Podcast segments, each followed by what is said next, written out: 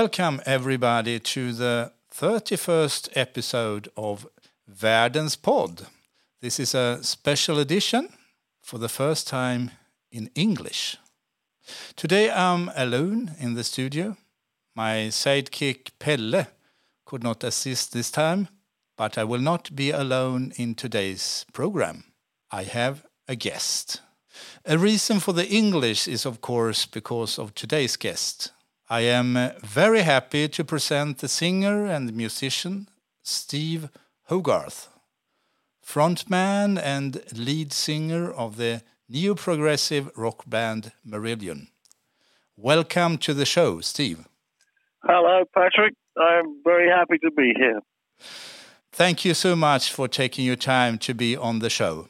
Lovely to be here, man. Where are you now, Steve? I've been home in England. Yeah, I'm lying on the bed relaxing. Yeah, are you on holidays? Yeah, I've got a break now. I got back from Berlin on Sunday. Yeah, a few days ago, and now I have a little holiday. I'm going to Italy next week with my family. We're going to drive down to Lake Como. Sounds nice. And then after my holiday, then I'll come back. I'll do a solo show in Liverpool. Yeah. To warm up for my forthcoming shows in Sweden. Yeah. So I'll be with you very soon. I think it's only 2 or 3 weeks. Yeah. We're really looking forward to that. You are coming to Sweden.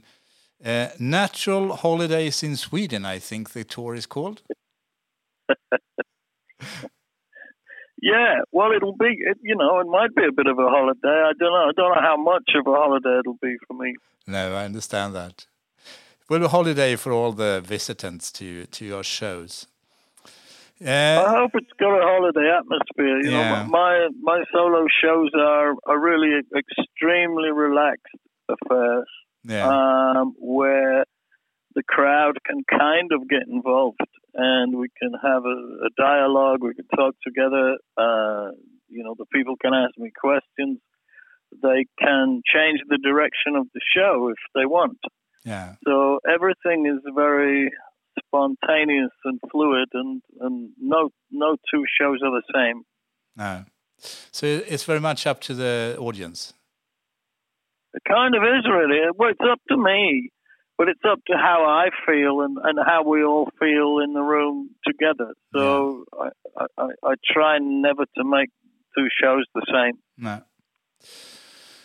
You're coming to Malmö on the 26th of July and Gothenburg on the 27th. You do Örebro, where I am, on the 29th.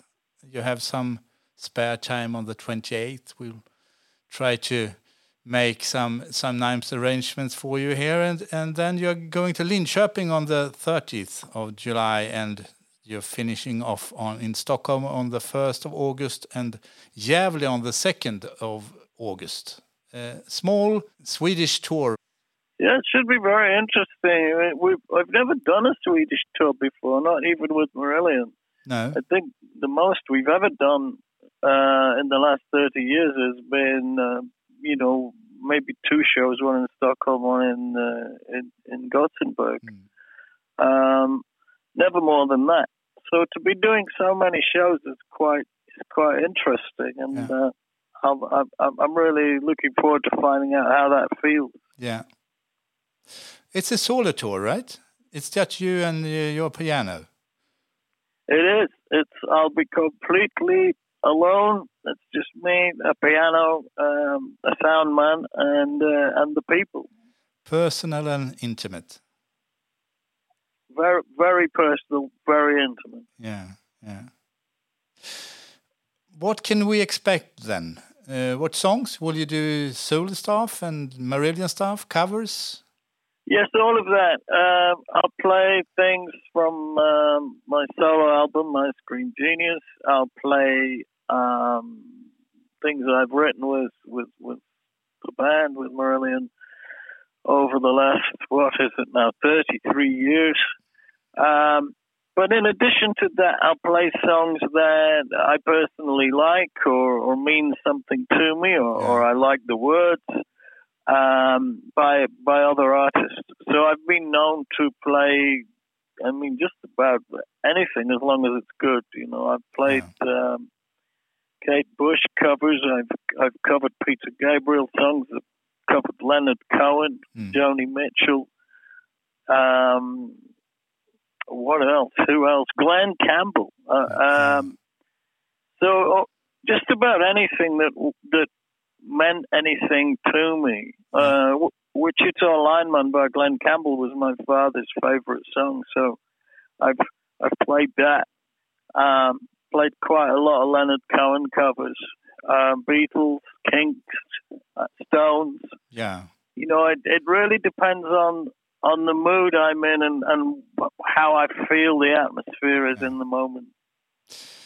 You made an album with a Swedish band called, I don't know how to pronounce it really, if it's Isildur's Bane or Isildur's Bane. I don't know how they pronounce it really, but it's a Swedish band. Yes, that was on the West Coast, and they live in Halmstad. Yeah. And they're a kind of... they're a progressive rock band from many years ago, but now I think they kind of split up, and now they all teach music in various colleges. But once a year, they get together for a thing called the IB Expo, where they invite musicians from either the UK or America. Yeah. To come and join in with them and play. And they have a lot of classical elements in the band. They're like a chamber rock band. They have a string quartet and a lot of percussion and usually two drummers and two bass players and, brass and all of these different musical elements. And they make a show once a year and sometimes... I think Tony Levin from Peter Gabriel's band has joined them one year. David Torn, who played guitar with David Bowie, I think he was there the year I was there. Yeah. And I've joined them, but I've joined them to play a show with Richard Barbieri, whom I'd made an album with. Yeah. Richard Barbieri from Japan and Porcupine Tree. And... they approached me to ask if I could write some words and make an album with them. Yeah. And I didn't have time, but somehow we managed to do it. And it's called Colors Not Found in Nature. Yeah, that's right. And it's got an interesting record. Yeah, I listened to it. And you've done shows with them as well. Yeah, I've done one or two. We've done the kind of annual one in Halmstad, but we've also done there's a show in an outdoor show in Lorelei in Germany above the Rhine, which is an annual show called The Night of the Prog, I think they call it, and we performed the album there as well. Mm. I understand you have done solo shows before, quite a lot, and you have done some in Sweden. And in which way would you say it's different to do these kind of shows compared to do what you do normally? Is it more rewarding as a musician to do solo shows? Well, I think it's a totally different thing, and it's quite. It's quite fulfilling in a way to do something that's totally spontaneous and in the moment, because when you work with a band there has to be structure. I mean, you can, to some extent, you can make things a little bit free, but only a little bit, because it always has to be, it can't be a total jam. It always has to have a rehearsed structure to it. Different people, they have to know what's going on. Of course. And I guess with the classical unit, they can, then you've got them reading the dots and lines. So they're very, very restricted to playing what's written. With a rock and roll band, it's a little bit freer. But even so, unless you connect these people's brains together, which you can't, you know, there has to be a structure.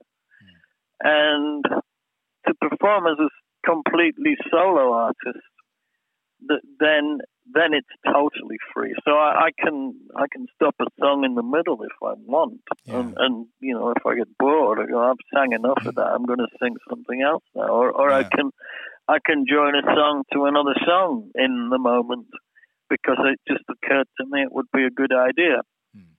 Or somebody can shout for a request, and I can do it, you know, or I can refuse to do it depending on the mood I'm in and whether I feel I can play it. So it's a very, very different thing to just be alone. It's quite scary to be all alone because there's nowhere to hide and there's nobody else to blame. No. But at the same time, it gives you great power to take the show wherever you choose at any moment, and that's what I love about the solo show. But then it's great to go back out on tour with the band afterwards and have the benefit of that collaboration, because it's great to collaborate and it's great to be part of a big unit. And I suppose either one of those things becomes tedious after a while. So it's a way of having light and shade in my life, I guess. So I enjoy them equally. I understand. I mean, normally you are a lot of people. There's a lot of people helping when you're around with the Marillion. You just walk on stage, and now it's kind of different. You don't have to carry your stuff, I suppose, but even so, it's more up to you, and that's both rewarding, I suppose, but it's also a challenge. Yeah, there isn't that feeling that there's, you know, with the Marillion tour, then there's trucks and buses and there's you know, all of that equipment being moved around, and it's like you know, a circus coming to town almost. Whereas with a solo show, there's literally nothing, you know. And sometimes I'll just walk in on my own and maybe use the piano that's at the venue. Yeah. Other times I'll move a piano around, but it's only a light piano. It's not it's not like I'm moving a Steinway Grand around. So the process of moving the equipment is quite simple. And there's not too much to sound check, you know. It's either on or it isn't. No.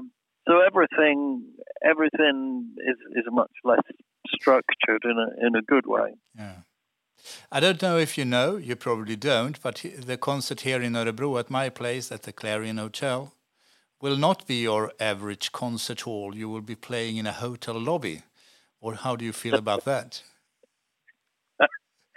Well, you know, it'll be what it'll be. Yeah. In a way, it doesn't matter. I've played, in part of the ethos of these shows in the past has been to try and play in different halls. I've played in caves. I don't think I've ever done a. I mean, I've done a show. I've done a couple of songs in a hotel lobby before, but I've never done an entire show in one. Yeah. But I've played caves and churches and libraries, and I played a museum in Stockholm. Yeah. That was quite interesting. Yeah, that's right. So I'm kind of ready for whatever happens, really. Yeah, we'll take care of you. Because it is just me and a piano and an intimate crowd, then it should be all the more interesting for being in a hotel lobby. We're an established place. We do a lot of gigs, but it's kind of personal. Will be the audience will be quite close up, but we'll take care of you. Well, it'll be a chance for people to get much closer to me than perhaps there's ever been possible for a very, very long time. Mm.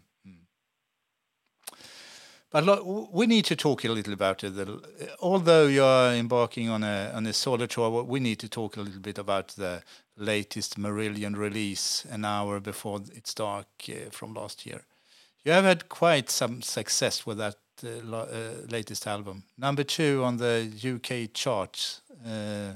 Quite amazing, right? Yeah, I mean, I never know anymore how excited to get about anything in the modern world. I don't know how relevant any of it is, but I mean, it's great to have number 1 obviously would have been better. Yeah. I think we were kept up the number 1 space by the Stereophonics. So that's pretty cool, Yeah. They're quite a big current band. So I think they were number 1 that week, and we were number 2. Okay. So that you can't complain about a chart position like that. No. It doesn't make the music any better or worse, of course. From my point of view, no. A chart position is just a number, and it's great if it's a low number, but it doesn't mean it's a better record or a worse record. Only the listeners. And maybe the band, that's for us to decide whether whether we think it's a great record or not. And I do think An Hour Before It's Dark is one of our best albums. Mm. I understand that. I don't know, but I imagine you're not a band that is primarily after chart success. But even so, it must be some kind of satisfaction that doing well on the chart. Yeah, that's exactly it. We don't. It's not something we need or care about or think about when we're making the music, when we're writing. Mm. But it's still nice that it. When we release these albums with our fingers crossed, wondering if anyone will like them, because we are very self-indulgent. We don't really write these albums for a market or to a formula or to try to have a hit or any of those considerations. We're very fortunate that we don't need to think about those things.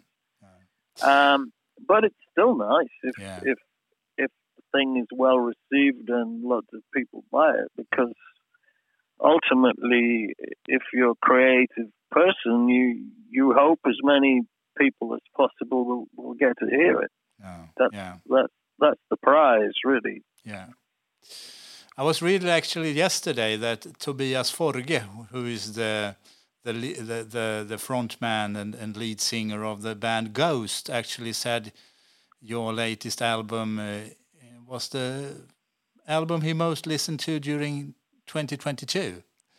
I don't know if that means something, but it's interesting, I think.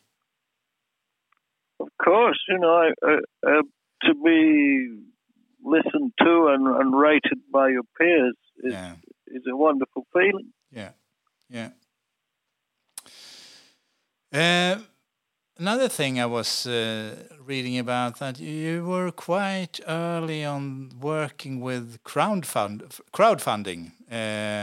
You have been doing that for a long time. You must have a very loyal fan base, right? Yeah, we invented crowdfunding, really. Certainly, as far as the music business is concerned, and that then became a model upon which people built several businesses.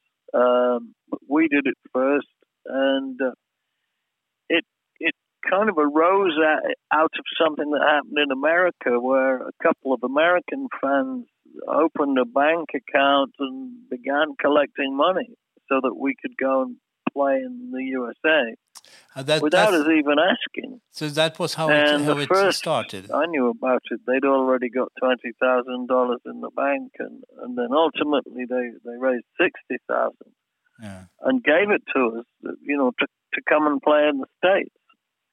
So that was around about the time that the email was just starting to get going, and browsers were just starting to get going back in 1997. And so we were right at the front of all of that. And we were the first band to ever crowdfund the recording of an album. And we've crowdfunded many albums since. Yeah. So that's basically how you do it nowadays. Yeah, what we usually do is sell the album we haven't even made yet to our fan base, which is very dedicated and very faithful around the world. And then we use that money to make the record. And then when we've made the record, we license it to a label which will put the record in the shops. Mm. So we have that. We have this sort of personal. We handle our business personally, and we sell our records straight from the artist to the people who've crowdfunded the work in the first place. Mm. But once the work exists, we license it to a kind of a more normal music business label, and they put the record in the shop so that it can also appear at retail. Yeah. Quite a sympathetic way of doing it. And I understand that many bands nowadays have copied your way of working. Well, it's a great way of working because it leaves you the freedom to kind of just get on and make your music without having a record label whispering in your ear, trying to influence the art. You know, oh, can it be a bit more like this, or can it be a bit more like that, or can you use this producer or that producer? And we need 3 hits, and we need this, and we need that. You know, we don't have any of those considerations to think about or worry about. So we're probably one of the freest bands on earth. Yeah, and even so, you're on the charts, or maybe because of that, you're on the charts. Well. Yeah, we've kind of got the best of both worlds. Yeah, yeah. I also understand climate change worries you. Well, doesn't it worry everybody? Yeah, I mean, should you? I guess. Yeah. I actually mentioned Greta Thunberg a couple of times. Yeah, I know that. That's why I asked. I actually noticed that Greta T was on. The fourth song of your latest album, she was mentioned. I noticed.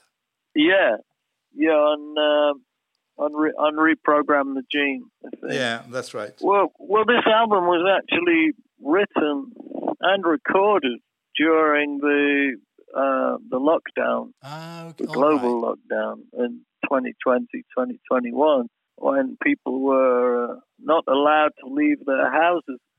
We were going to the studio every day, and we work on headphones in opposite ends of a big room, so we didn't really have to be physically close to each other to work. So we just carried on as normal, and we have our own studio, and we went there every day and worked on this record. Yeah. And I didn't really want to make a record about the pandemic or a record that referenced the pandemic even, but once we started writing, it was very hard not to, because that was the reality. You know, everyday life had become the pandemic, had become the lockdown, and so all of those considerations were in the lyrics. I tend to write about whatever is, you know, affecting me or hurting me at the time, or in the past. But my words are true things. You know, they're not always true and in the moment. Sometimes they're words about feelings I had 20 years ago. Yeah. But they're nonetheless real. So for this album, we were in the middle of the pandemic, in the middle of the lockdown. There was no way I couldn't talk about it. And for me, the most pressing problem beyond the COVID-19 virus is the climate. And I think the two things are related.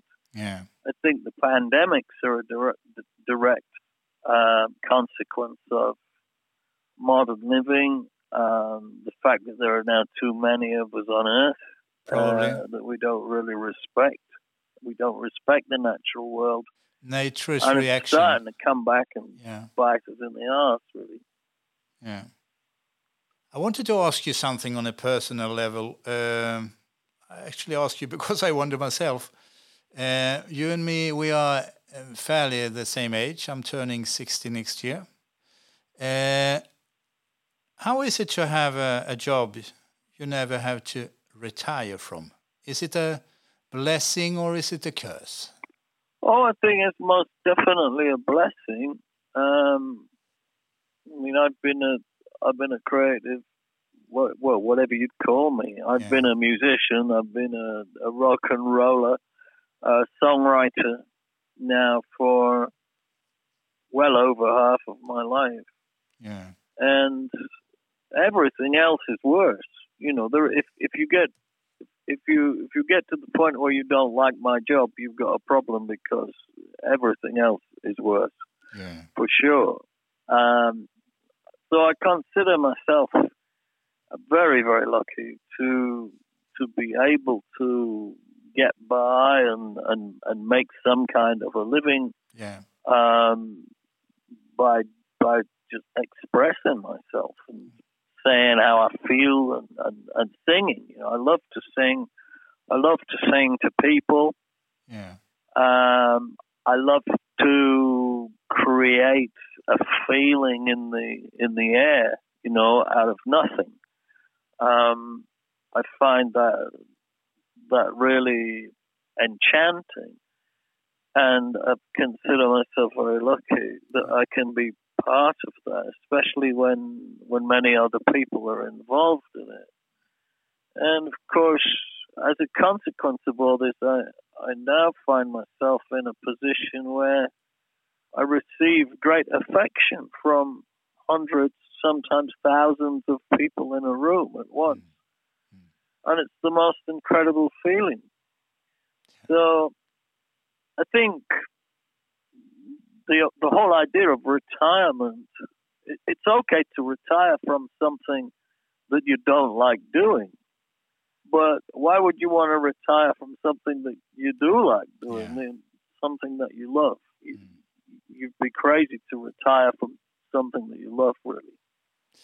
I'm happy to hear that. That's what I hoped you would say. By the way, you have preserved your voice in a very well. Why is that? Have you taken care of it? Sorry? The last few tours we've made, you know, we've been doing weekends since the spring, you know, in various locations. We did one. We did two in Holland, one in Italy, one in the UK, one in Poland, one in Montreal, in Canada. And I'm singing better than I've ever sung in my life, which is incredible, really, considering that I'm now, you know, at least in theory, I'm getting old. But so far, so good. If anything, my voice is still improving. And how's that? Because God knows there's so many rock singers that they aren't blessed in that way. Have you taken care of it very well, or is it just DNA? Yeah, I think it's. I met a magic doctor in Holland, and he said I'm surrounded by 32 spirits who are looking after me. Yeah. So I think it's that. Yeah. Okay, Steve. I think we should play something, shouldn't we? We should really play some song. And I was thinking about. I asked you before. You had a suggestion of a song. It's from your latest album, the latest Marillion album, "The Crow and the Nightingale," right? Yes, it's "The Crow and the Nightingale," and it's a song that I wrote about Leonard Cohen. Oh, nice. Let's hear "The Crow and the Nightingale" by Steve Hogarth and Marillion.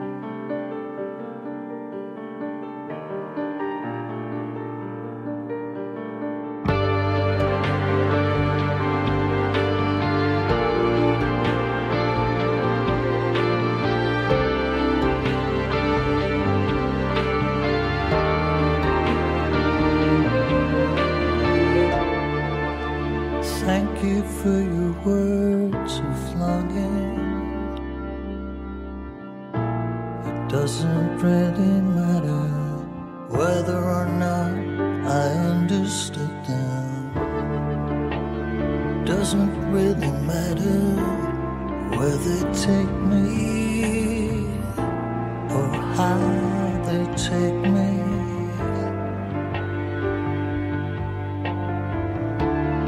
Oh, which black hill in a storm, an unruly sea of salt frozen fear, or a paradise with palms. As long as it's not here, as long as it's not here, with a rooftop I can go to scream above the birds, hide in my dull sheen to your brilliant world.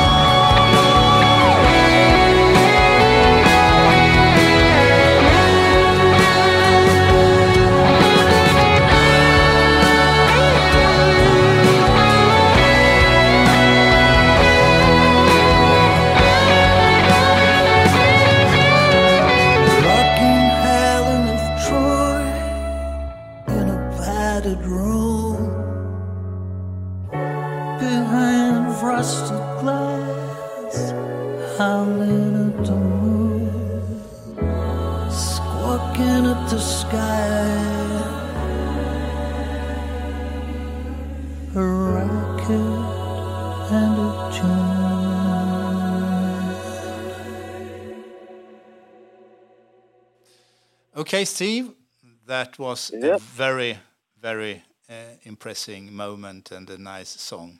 I think we are coming up for the finish of the show. I would really like to thank you for your time, and I would very much like to welcome you to Sweden. It's actually exactly a month.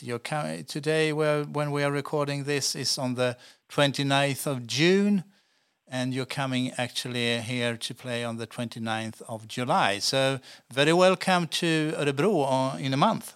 Gosh, only a month. Well, I can't wait. I'm really looking forward to it. Yeah. And thank you very much, Patrick, for your time. Thank you much for your time. Have a nice evening, and to the listeners, thanks to Steve, thanks to all the listeners, and don't forget to come to the concert on Clarion Hotel Örebro on the 29th of July. Tickets are available on tixter.com. Have a wonderful summer, everybody, and goodbye. Have a wonderful summer.